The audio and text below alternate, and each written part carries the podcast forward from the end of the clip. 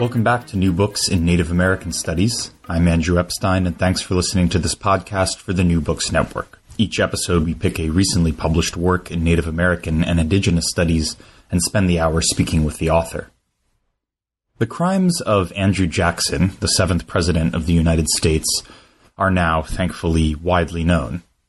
His brutal and sometimes illegal military campaigns against Creeks and Seminoles, his consuming presidential ambition to remove in contemporary terms, ethnically cleanse Indian nations from what became the American Southeast, his vast and profitable slave labor camp, and his unyielding commitment to white supremacy comes to mind.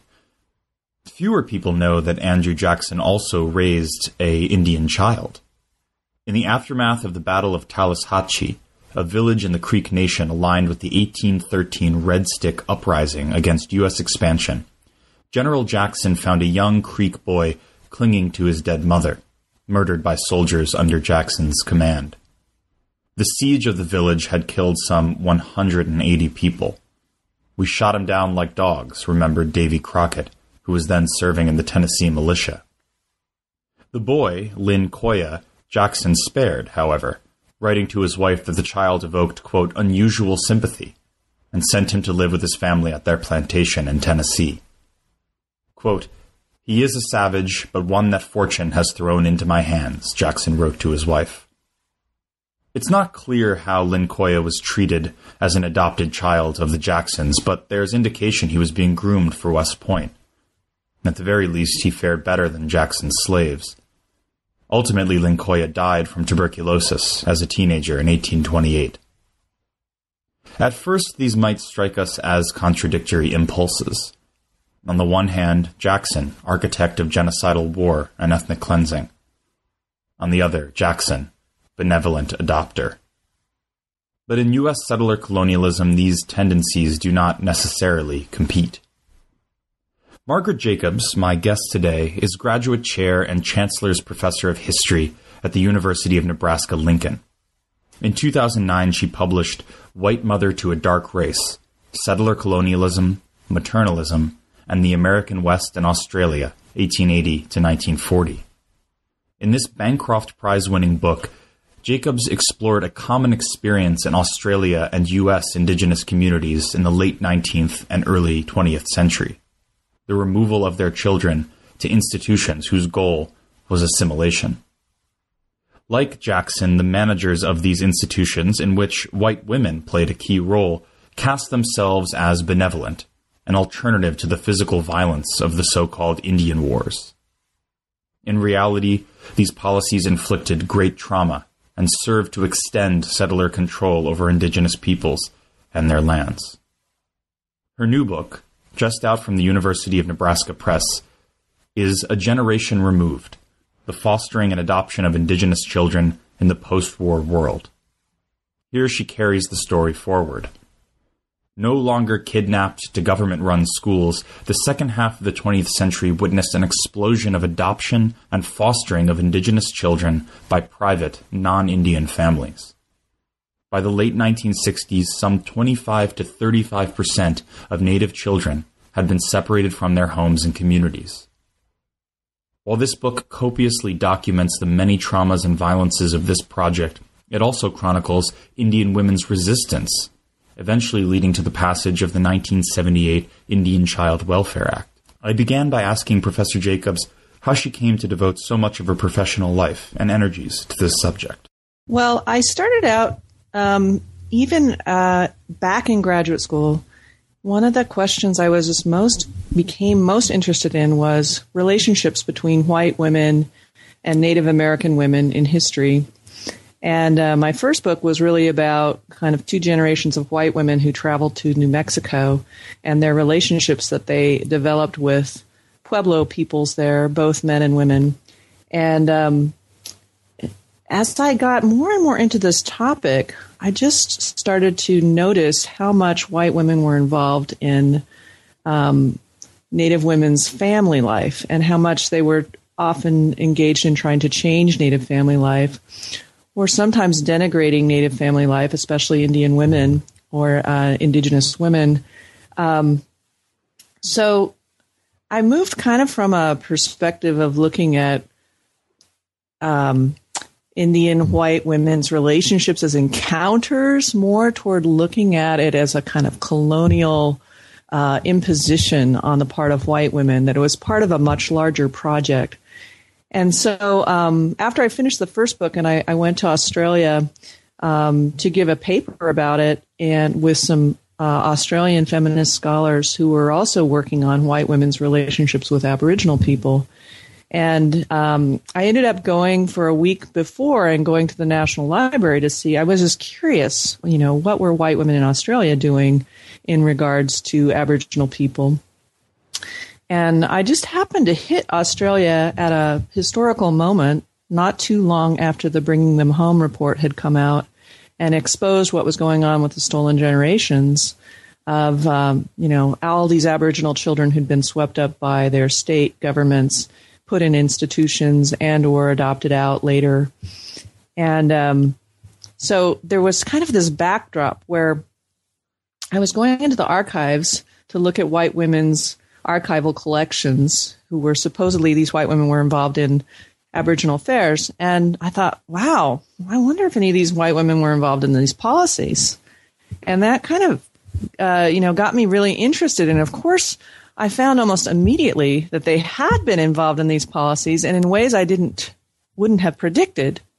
Um, to some extent, I, I assumed, uh, you know, that they would, they were championing, championing this sort of universal motherhood and this universal maternalist ethos. So I thought, oh, they'd be champions of indigenous women's and their right to keep their children. And in reality, um, I found that in the archival, archival record that most of these white women were not champions of indigenous women in Australia. And so then I started like spinning out all sorts of questions. Well, wow, you know, I wonder what was going on in the United States. You know, was there the same sort of forcible removal of indigenous children? And if so, were white women involved in it too in the similar way? And um, so then I just started finding so much material, and I found a lot of material about indigenous women activists, uh, starting in Australia, who worked on this issue. And I found that there was this incredible intergenerational work by uh, two women in a particular family, Margaret Tucker and her daughter Molly Dyer. And I realized that Ma- Margaret Tucker had been an activist who was trying to stop the institutionalization, the removal and institutionalization of Aboriginal children. And her daughter, Molly Dyer, was involved in as an activist trying to stop the fostering and adoption of Aboriginal children in a later era. And so my, uh, I just became so um, curious about how all of these uh, issues were playing out, not just in Australia, but in, in the U.S., um, and whether there was a comparable uh, policies going on in both places, uh, comparable experiences of Indigenous people, Indigenous mothers who lost their children, uh, comparable activism and so it all just kind of has snowballed, really. I originally thought White Mother would be about uh, the period from 1880 to 1980, but I couldn't fit in all the incredible information I'd found about fostering and adoption in that book. So I decided to do a second book that focused on that alone. Mm. So, a generation removed is, as, as, you suggest, about the post-war world when um, when the adoption of indigenous children by non-native families, by white families, at least in the U.S., really uh, skyrockets.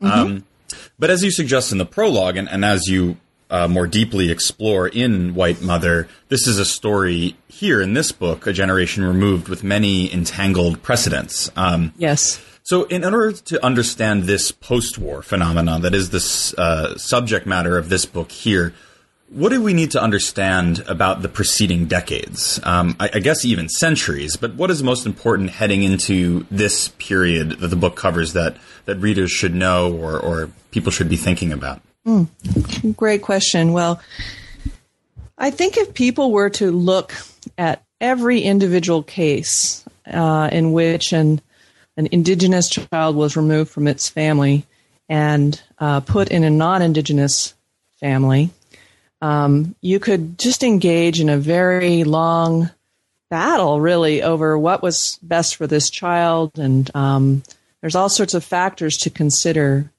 Um, but without a historical perspective on this, um, I think something's really lacking because there were just so many decades uh, before the post World War II era in which Native people were subjected to a policy of often forcibly removing their children. Not always forcibly, but often.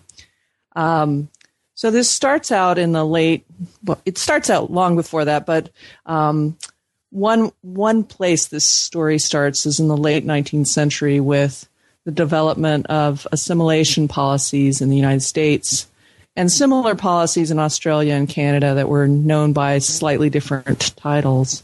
Um, and all of these places deemed that in order for their uh, governments to solve the so called, whether it was the Indian problem or the Aboriginal problem, uh, in order to solve that problem, it was best to try to take uh, children, indigenous children, away from their families and communities and raise them in um, environments where they wouldn't uh, fall prey, as they saw it, to uh, the problems of their communities and their families. And they uh, would be raised as Christians. They would um, be you know, sort of assimilated into American or Australian or Canadian culture. Um, they would uh, stop speaking their native languages. They'd start speaking English. Um, and a lot of the rhetoric about this was quite, you know, flowery and, and humanitarian. Um, but ultimately, a lot of it was about preparing these children to take on very unskilled menial labor at the kind of fringes of uh, the settler colonial societies that they were living in. So long before the post World War era, this policy and practice of indigenous child removal was going on in all three of these nations. And um, so the post World War era really, you can't really understand what's going on with the fostering and adoption of children if you don't first know about this earlier era in which it was much more common to institutionalize children after removal than it was to place them in families. Mm. So, so what does happen after World War II? Why does the federal government in the United States and elsewhere, and, and these other settler colonial nations, make um, adoption and fostering of indigenous children a priority? And, and what's the relationship to termination as a federal mm-hmm. policy that, that really develops in the post-war period? Well, thanks. Um, I think there's two things going on, and I'll talk about both of them sure. that lead toward fostering and adoption. And one is what's happening in kind of post World War II popular culture in all three nations, uh, the kind of rise of liberalism. Um, and I'll talk about that later. Um, but there's also changes in all three places in terms of the bureaucracies that deal with indigenous peoples. And in the United States, um, the change in federal policy, as you mentioned, is toward what was called termination.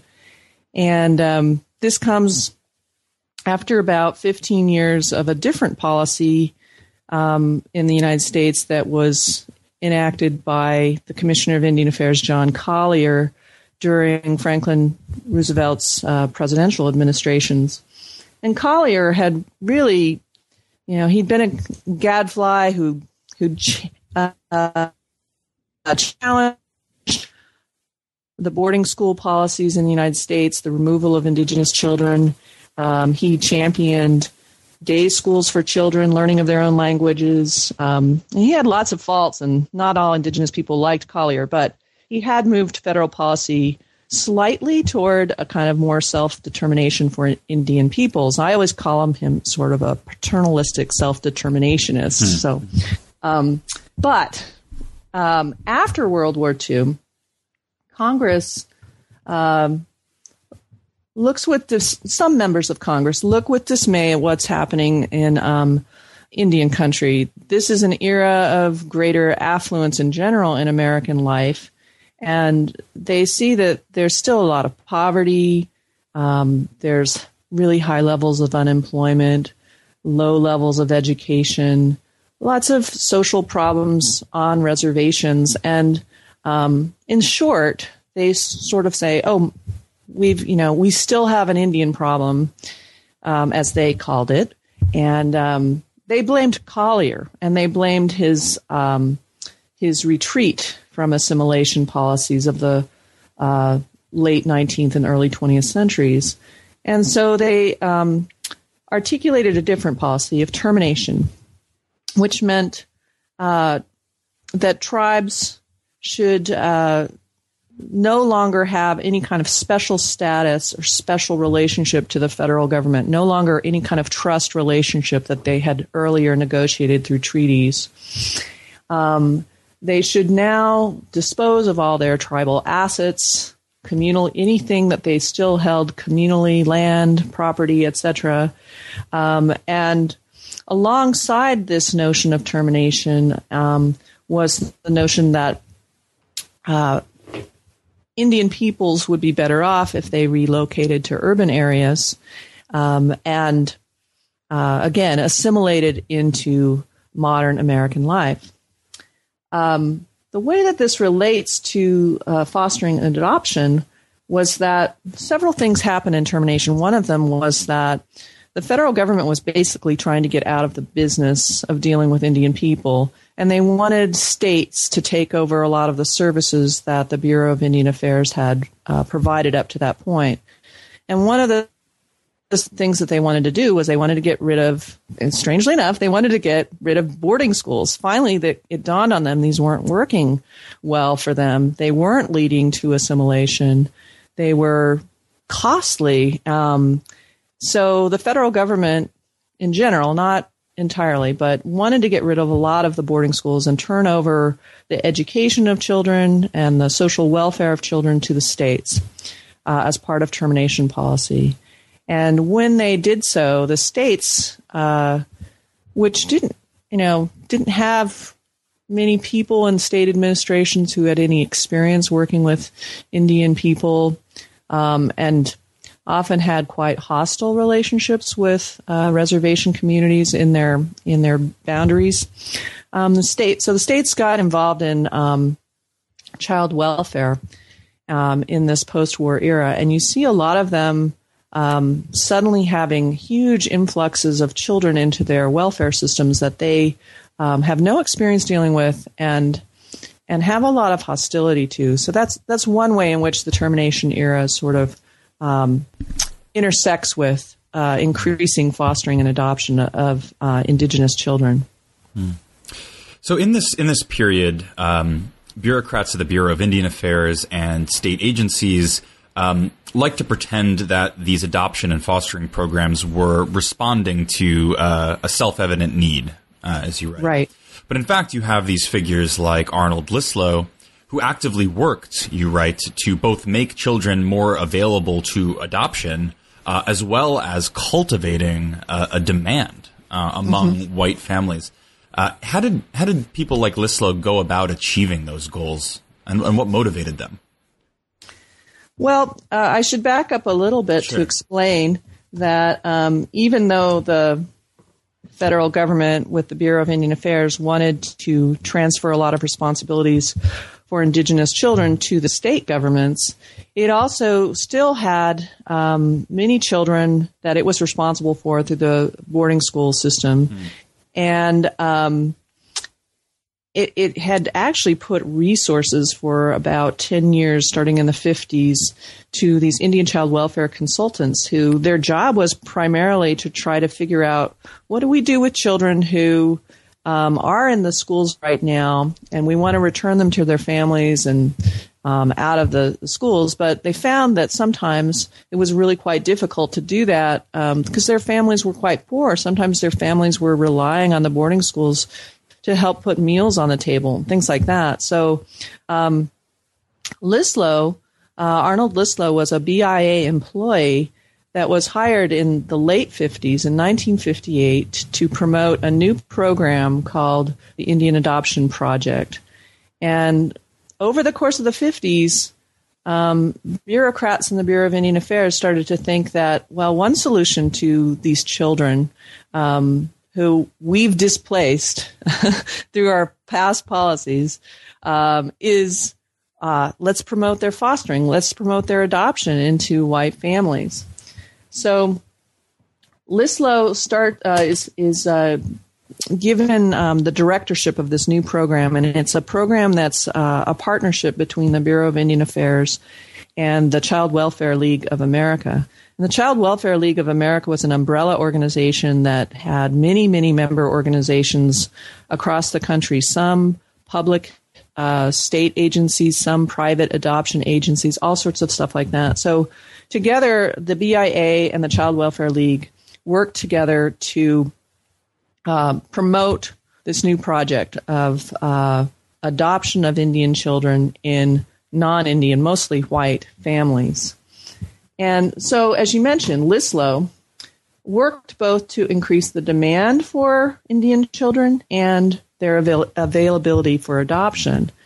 Some of the things he did uh, was that he went and met with tribes and and tried to talk them into, um, um, you know, making it easier for their children to be adopted. Um, so in many cases, he uh, also worked with state governments to kind of change their legislation to make it possible for Indian children to be adopted across state lines because um, there were lots of laws that made it more difficult for people to adopt across the states. So he was constantly trying to uh, engage in these efforts uh, to change laws, even to make adoption easier.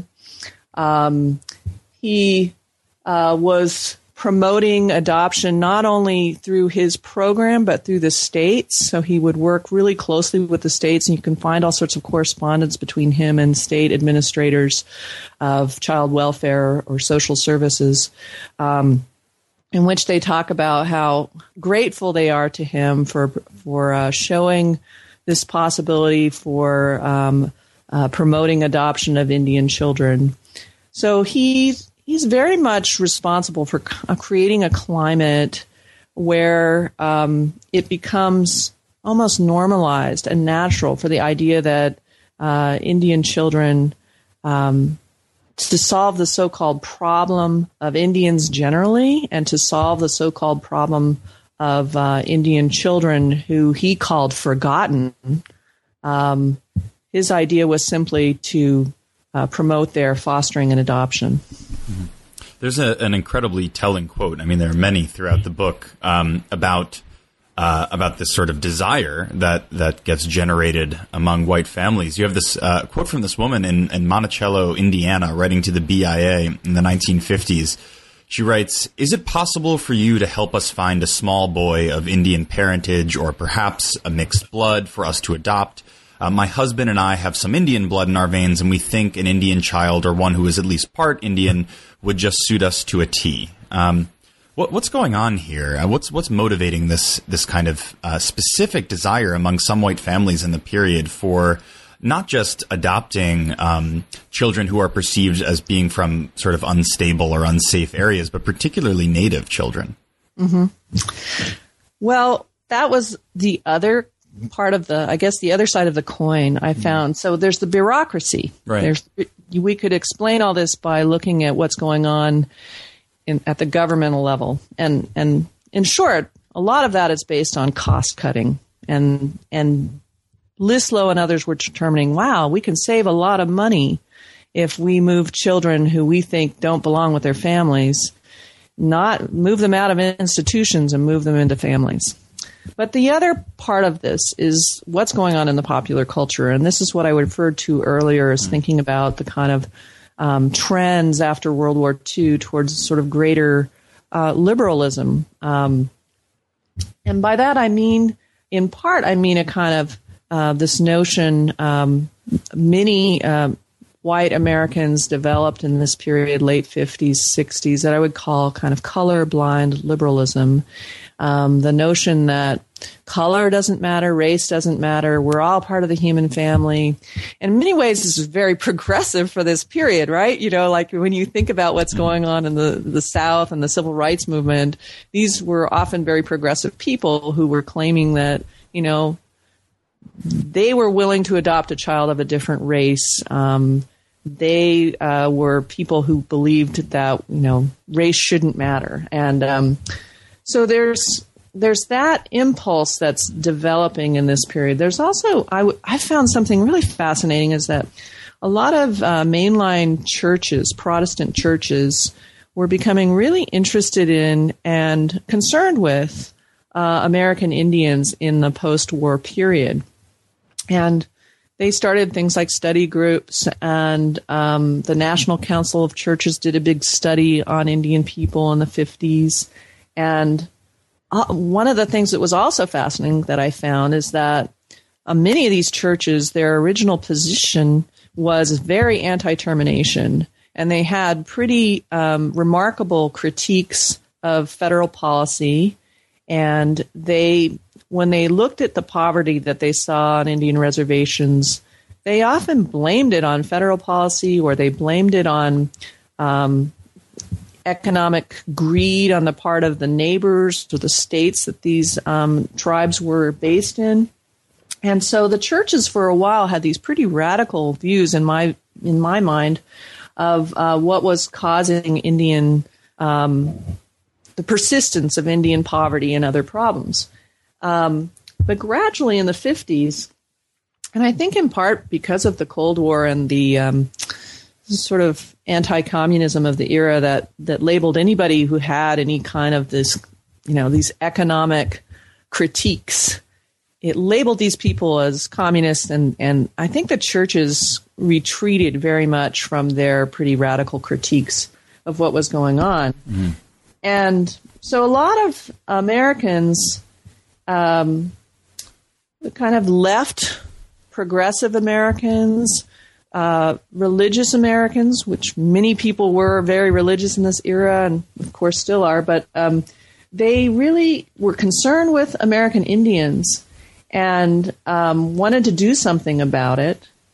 And what I found was that Lyslo and the Indian Adoption Project and other people who were working to promote adoption were channeling this impulse that a lot of Americans had to reach out to American Indians, to do something positive, um, to reconcile in some sense with them.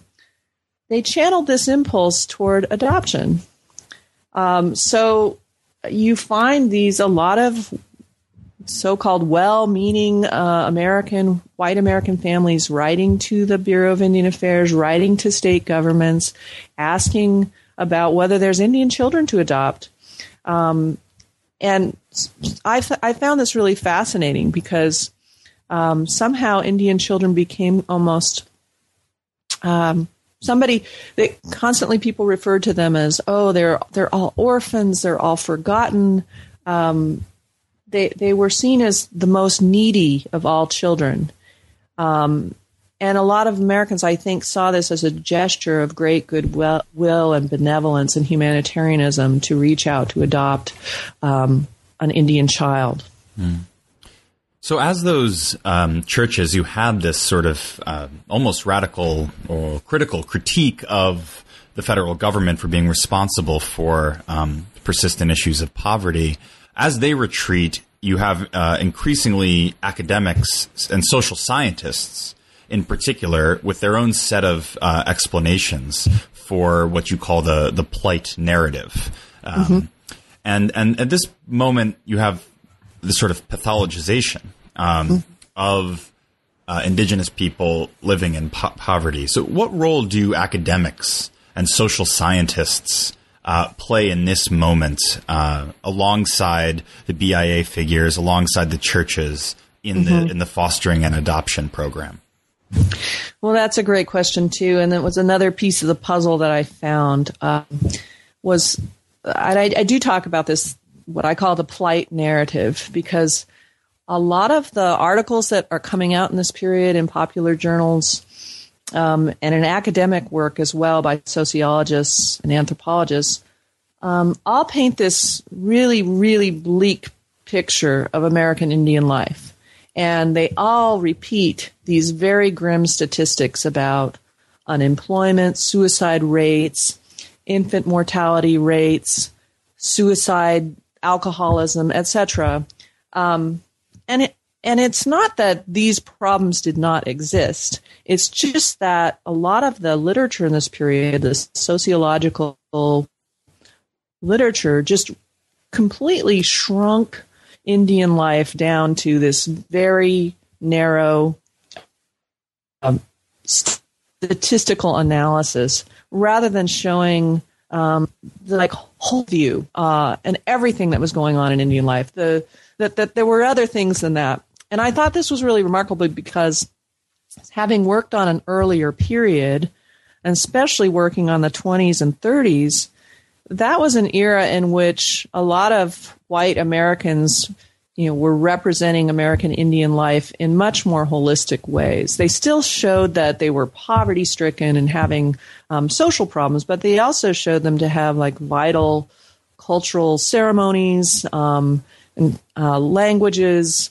etc. Um, so in this period, everything about Indian life, uh, the way it's represented by non-Indians, becomes really shrunken, and um, the, I do call it a kind of pathologization of Indian life, which really plays into the idea that Indian families can't raise their own children.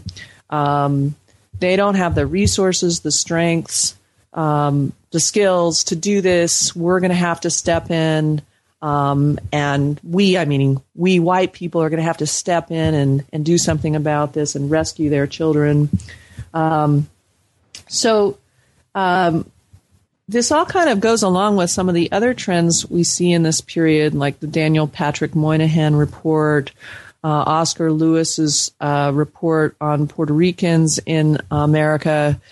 Both of both of those uh, sociological works also portrayed, in this case, black families and Puerto Rican families as as very much um, pathological. And interestingly, they do so in many similar ways by showing um, or by claiming that their family arrangements and the strength of women in their communities was a sign that they were dysfunctional and, and indeed pathological. I want to uh, shift here and talk a bit about the impact, um, mm-hmm. often devastating impact of the of the adoption regime in Indian country. Um, and to start, I want to ask a bit actually about the process of of this research it seems to me that even even more than your last book, which focused on the late 19th and early 20th century, um, you're dealing here with um, with often traumatic experiences of many folks who are still alive. Um, yeah. Unlike unlike the the folks of the uh, late 19th century. Uh, that's tough work I, for anybody to do. I would imagine. I mean, I'm I'm working on a project in the early 19th century, but I imagine it it carries um, particular care and responsibility for a non-native scholar in, in sort mm-hmm. of dealing with these very sensitive decisions about how to move forward. Um, how did you approach this material? How did you go about this research, um, particularly as you move later in the period uh, on the impact that that this adoption mm-hmm. program had? Mm. Well, that's that's a great question too. I um, I guess I just always wanted to respect anybody's decision about whether they wanted to talk to me about it or not. Um, and I, I always followed every lead I had and and tried to always contact anyone uh, who I thought might be interested. Some of those people wanted to talk to me, and some people did not. I mean, these are really painful things to talk about. People seem still ashamed to talk about it if they've lost a child or something, and um, they still I think often feel a kind of stigmatization of that. Um, so what I did was I, I mean, I just followed every lead, uh, tried to approach everybody in with a spirit of respect uh, mm-hmm. for their experience. Um, and uh, along the way, I met various people who were willing to talk to me and wanted to talk and wanted uh, to expose some of the things that went on in this period. Mm. So, what kind of pressure did um, did Indian women experience in this period to put their newborn infants up, up for adoption, and who is applying that pressure? Well, a lot of you, you find a lot of church agencies like Lutheran Social Services, Catholic Social Services, as well as state agencies uh, were were applying pressure through social workers, really, um, on Indian women to give up, uh, especially unwed Indian women, but any younger Indian women to give up their children at birth.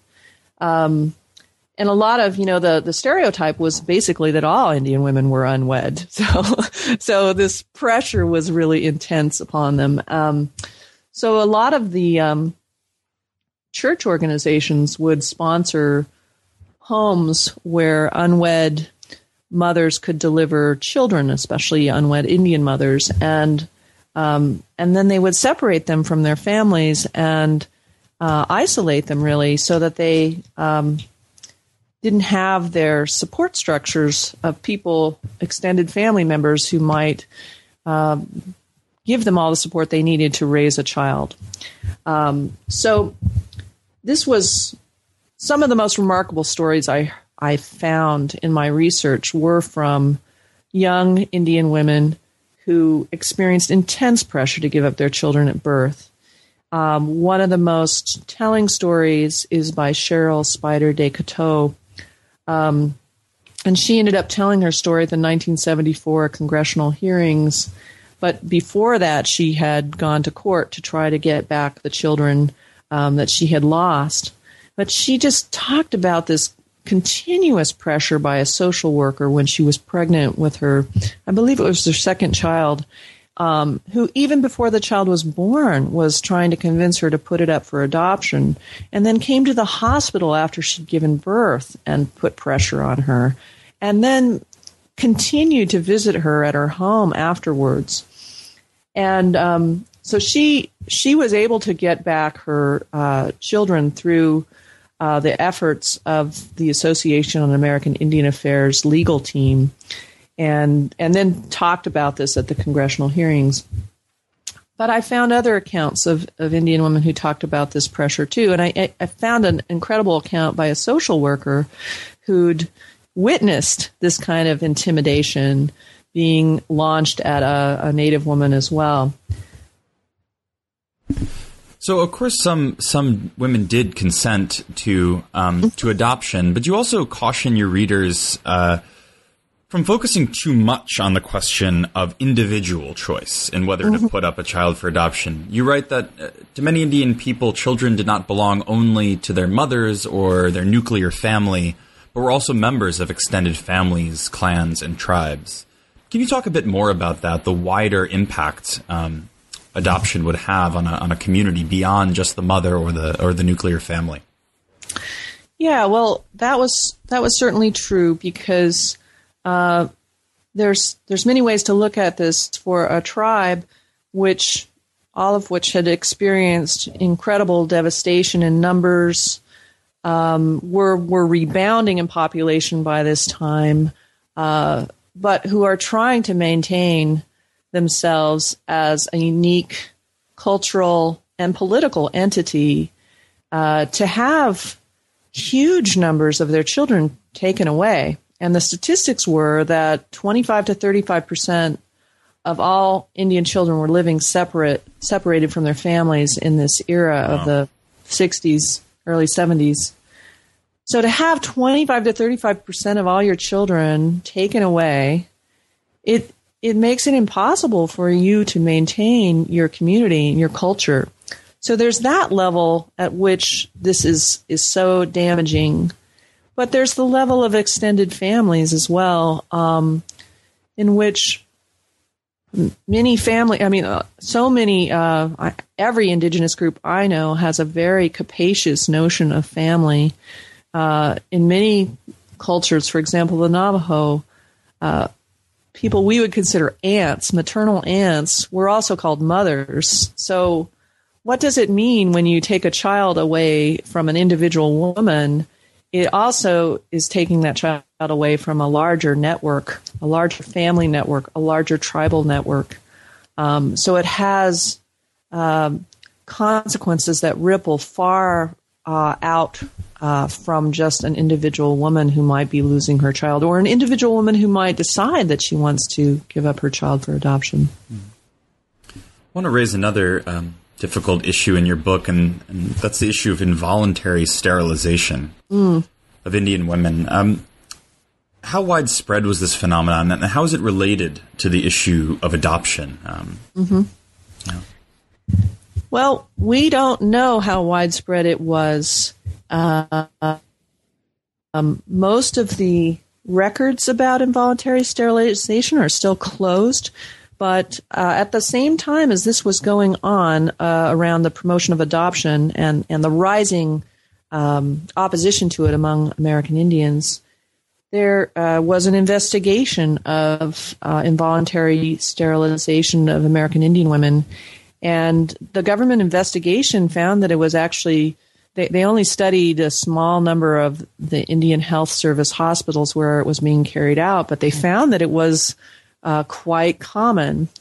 Um, and one case that I talk about in the book is a woman who not only experienced uh, removal of her children, but also experienced sterilization at the same time. She became pretty well known um, in this era. And I think it's very much linked because both involuntary sterilization and the removal of Indian children are um, uh, interventions by the state in the reproduction of uh, Indian children and, and the reproductive work that uh, American Indian women do. Um, they both have the effect of severing the bond between families and their children, and then severing the larger bond between tribes, tribal communities, and their children. So they have very much to do with under, undermining the viability of not only families to continue to raise their children, but tribes to persist as unique entities. Hmm. So you just alluded to this rising tide of opposition um, that begins to emerge. I mean, for, for many of the first years of these programs, uh, these were largely hidden or ignored, maybe, um, by the wider American public. How did um, Indian women and, and families uh, begin to raise these issues, begin to challenge and push back um, mm-hmm. these programs? Well, that was one of the gratifying parts of my research. Um, was that I, you know, this is a this is a hard topic to research and write about and read about. I'm sure. Um, it, it's troubling. It's deeply troubling um, on so many levels but it's also um, to read about the women who had the courage to face this pro- problem and to challenge what was going on was was really inspiring to me. And um, so, one of the first uh, incidences that I found of people, Indian people, uh, resisting this policy was in 1968 uh, when this sheriff in um, in North Dakota, Benson County sheriff, showed up at the door of a, a elderly woman on the Fort Totten reservation, and she was caring for a young two year old boy named Ivan. Her name was Mrs. Fournier. Uh, I don't know her first name. She she uh, it's never in the records. Yeah, I looked for it. I was going to ask a yeah. question about Mrs. Fournier, and I'm like, I know I, I, I missed her first her name first somewhere. Name. Yeah, but um, she's taking care of Ivan, and the sheriff shows up at her door and says, "We want Ivan. We found a home for him in Bismarck." Um, and she she was livid and so upset. She'd been caring for him since he was a newborn, and she had she actually had raised 18 children. Some were her own biological children, some were her foster children of other Indian Indian families. And her life is very indicative of a lot of Indian caregivers, a lot of Indian women who cherished their roles uh, as mothers who, who were highly valued as caregivers in their societies. And so when the sheriff showed up at her door, she refused to allow Ivan to go with him. Um, he persisted in trying to wrest the child away from her, and there were other elderly Fort Totten Reservation, and he kept trying to get these children away. So it just so happened that the Association on American Indian Affairs was was on the reservation, working with the the tribe, which at the time was called the Devil's Lake Sioux, and now are called Spirit Lake Sioux. Um, so the Association on American Indian Affairs, or the AAIA, was working with them on another issue, land rights of some sort, and um, they learned of these uh, women and other families who were experiencing this in- intense sort of intimidation. So they organized a mother's delegation, they called it, uh, from Fort Totten to go to New York, um, where the AAIA was based, and Washington, D.C. And they held a number of press conferences and they talked about uh, what they had experienced. Um, and they called for a government investigation. And the government actually responded uh, immediately to this, and, and it led to um, some reform in the uh, way that the North Dakota government, at least, uh, dealt with uh, Indian people around Indian child welfare at this time. So that was like one of the opening salvos in this. But I found and talked a lot with um, many American Indian social workers, many of them women. Um, this seemed to be um, kind of an outlet for um, well educated uh, American Indian women. Uh, it was a way, I think, in some ways to combine, uh, in some ways, a kind of traditional role um, somebody who worked in the community around social affairs with uh, a fairly well paying, decent job in, in American society at large. So, one of the people I speak to a lot in the book, or spoke to um, in researching the book, was Evelyn Blanchard. Uh, she's of uh, Laguna Pueblo descent.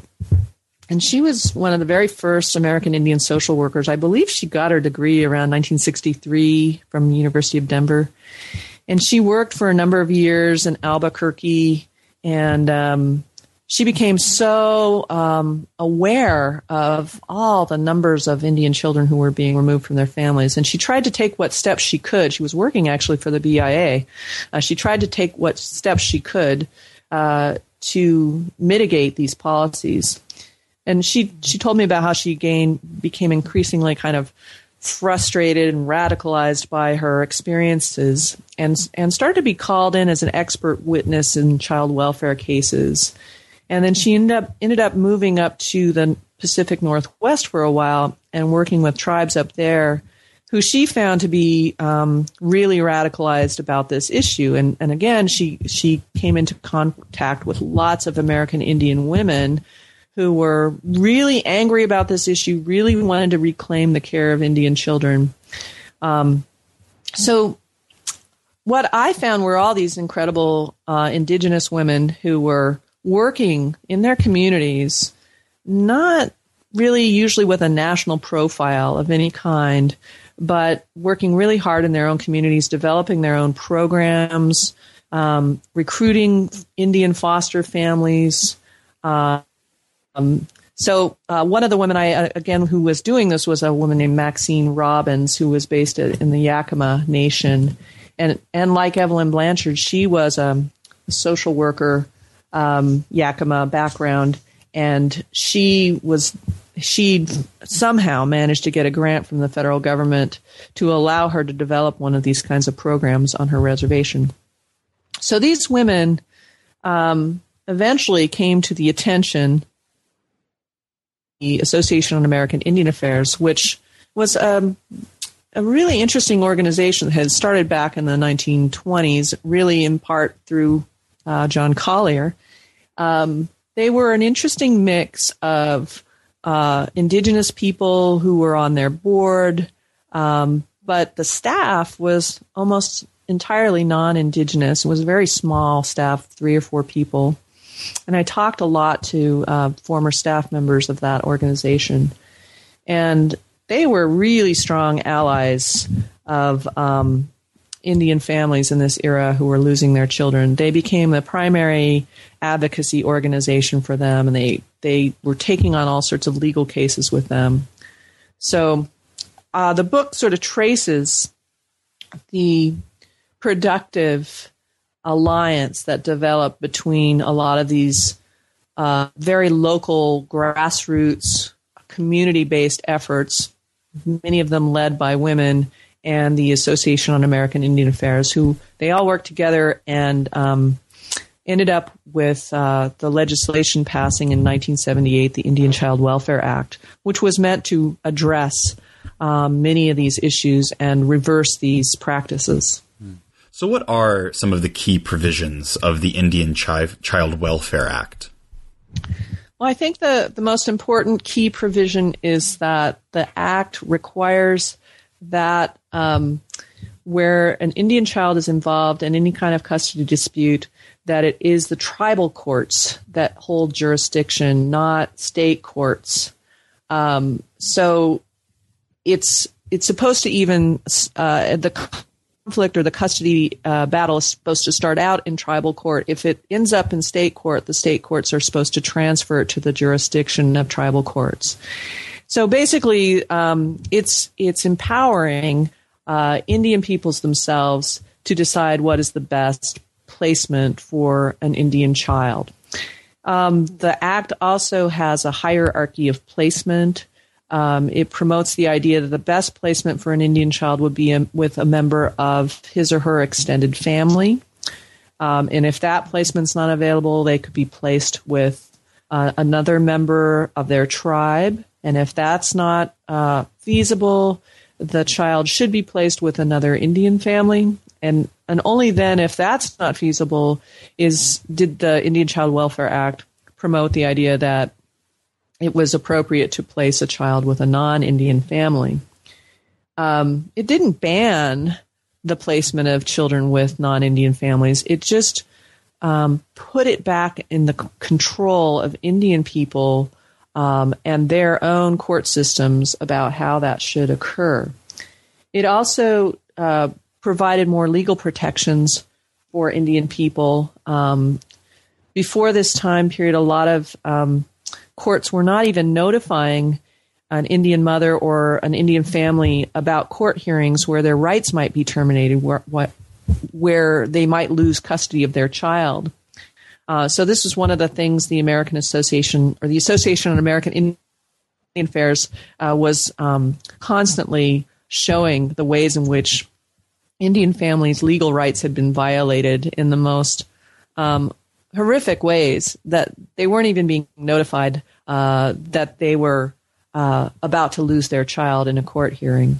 So the Indian Child Welfare Act tried to uh, restore these legal protections. It tried to, it, it, did create a very high level of proof that's needed before a child can be removed from its home. It, um, it has to be uh, beyond a reasonable doubt that the child is suffering from neglect or abuse. It, um, before this time, there there's just lots of innuendo uh, being used against Indian people, lots of stereotypes um, without often proof of neglect or abuse. So I want to um, take a step back here um, and ask you a bit more about your work more generally. Uh, mm-hmm. Scholars in, in, Native American studies who operate uh, with a framework of settler colonialism, for instance, um, often understand uh, quite well that what we're talking about is a transnational phenomenon. We're not just talking about the United States mm-hmm. or just about Canada or just about North America. Uh, you've really taken that up in your work, um, both in White Mother to a Dark Race and now in A Generation Removed. Why have you decided uh, to pursue these sort of global transnational dimensions of these stories? Well, I think it it helps to actually prove what I want to prove in my work, mm. um, and that uh, basically, um, if you only look at these cases in isolation from one another and and don't have any kind of historical perspective on them. It's so easy to say, oh, well, you know, it's for the best interest of this particular child to take them from this particular family. But when you see it as part of not just um, an incredible sort of um, phenomenon that's going on just in the United States and, and a real, what I call a crisis, really, that occurred in the 60s and 70s when so many Indian children are separated from their families. But when you see it's part of a, a worldwide phenomenon, that Indigenous peoples in Australia and Canada at this very same time are undergoing the very same policies and practices. Um, then to me it becomes kind of incontrovertible evidence that this is not about the failing of a particular family or the failing of a particular tribe, but that it's part of uh, not not any kind of conspiracy. I don't think it's part of a common impulse, or, or in the words of Patrick Wolfe, a common logic that many settler colonial states developed over time, um, where they they really truly believe that the eventual elimination of indigenous peoples is necessary, desirable, um, inevitable, really, and that the policies that they develop, um, they they all lead naturally to this notion that eventually indigenous peoples won't exist as distinctive people. So for me, it, this transnational comparative approach, it's inherently interesting to me. It's just so fascinating to me that this is going on in all these places at the same time, and it's it's also, I mean, it's very interesting to me to see what's going on in Australia and Canada in that um, both of those nations have engaged in a kind of real reckoning with their past in various ways. I mean, um, and and to various success or not, um, but mm-hmm. they've been having very broad public discourses about this, and that fascinates me that that's happening there in those two nations. But but basically in the United States we're not having that public discourse and we haven't had it. And it, it that kind of interests me uh, why some settler colonial states have have reckoned with this and others have not. Hmm. You, you, caution at the end of the book about reconciliation, though, as a as the model necessarily for justice in the face of these these crimes.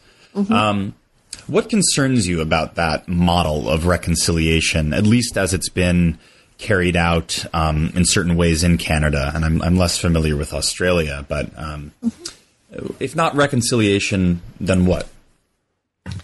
Well, there are a lot of indigenous critics of the concept of reconciliation. I think there's a lot of suspicion that it's really just assimilation dressed up in a new title.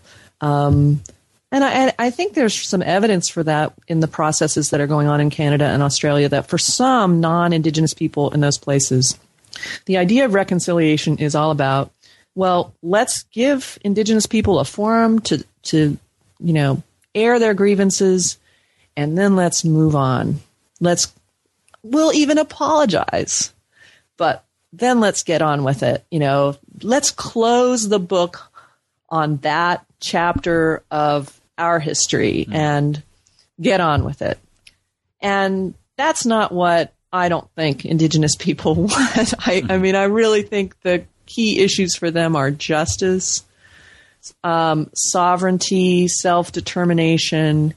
And so um, I think there are m- many Indigenous people and many allies of Indigenous people who have a much wider broader definition of reconciliation that includes justice, that includes uh, recompense, reparations, redress for the crimes that have been committed against indigenous peoples in the past. I think in past eras, many people thought that. Uh, too. I think the people who promoted adoption in the 50s and 60s they had this vision that they were doing this wonderful thing for indigenous peoples, that they were reaching out to them, they were rescuing their children. They saw this as an act of reconciliation.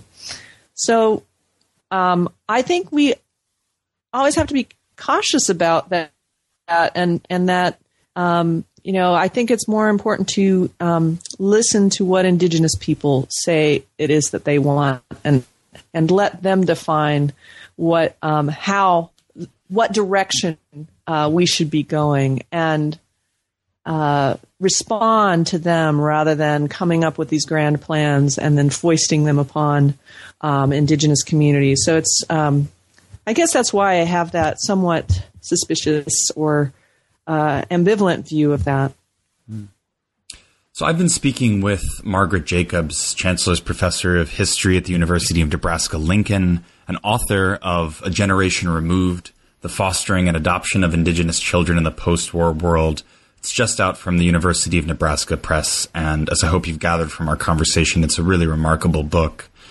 Before I let you go, Professor Jacobs, I always like to ask, and, and it's uh, maybe not the best thing to think about after you've just succeeded in publishing one, but um, what are you working on next? What are you thinking about next? Is there more, now that you've written um, two books over the course of a, a century, um, dealing with very similar issues, though they're, they books stand alone in many ways, um, is there more to this story to tell? Well, I, I am sort of between projects. I'm not, I haven't tackled anything big yet. However, I am working on an article, and you won't be surprised what it's about. It's about truth and reconciliation. Mm. Um, I'm I'm comparing what happened in Canada and Australia, and um, as far as truth and reconciliation, the last couple decades, mm.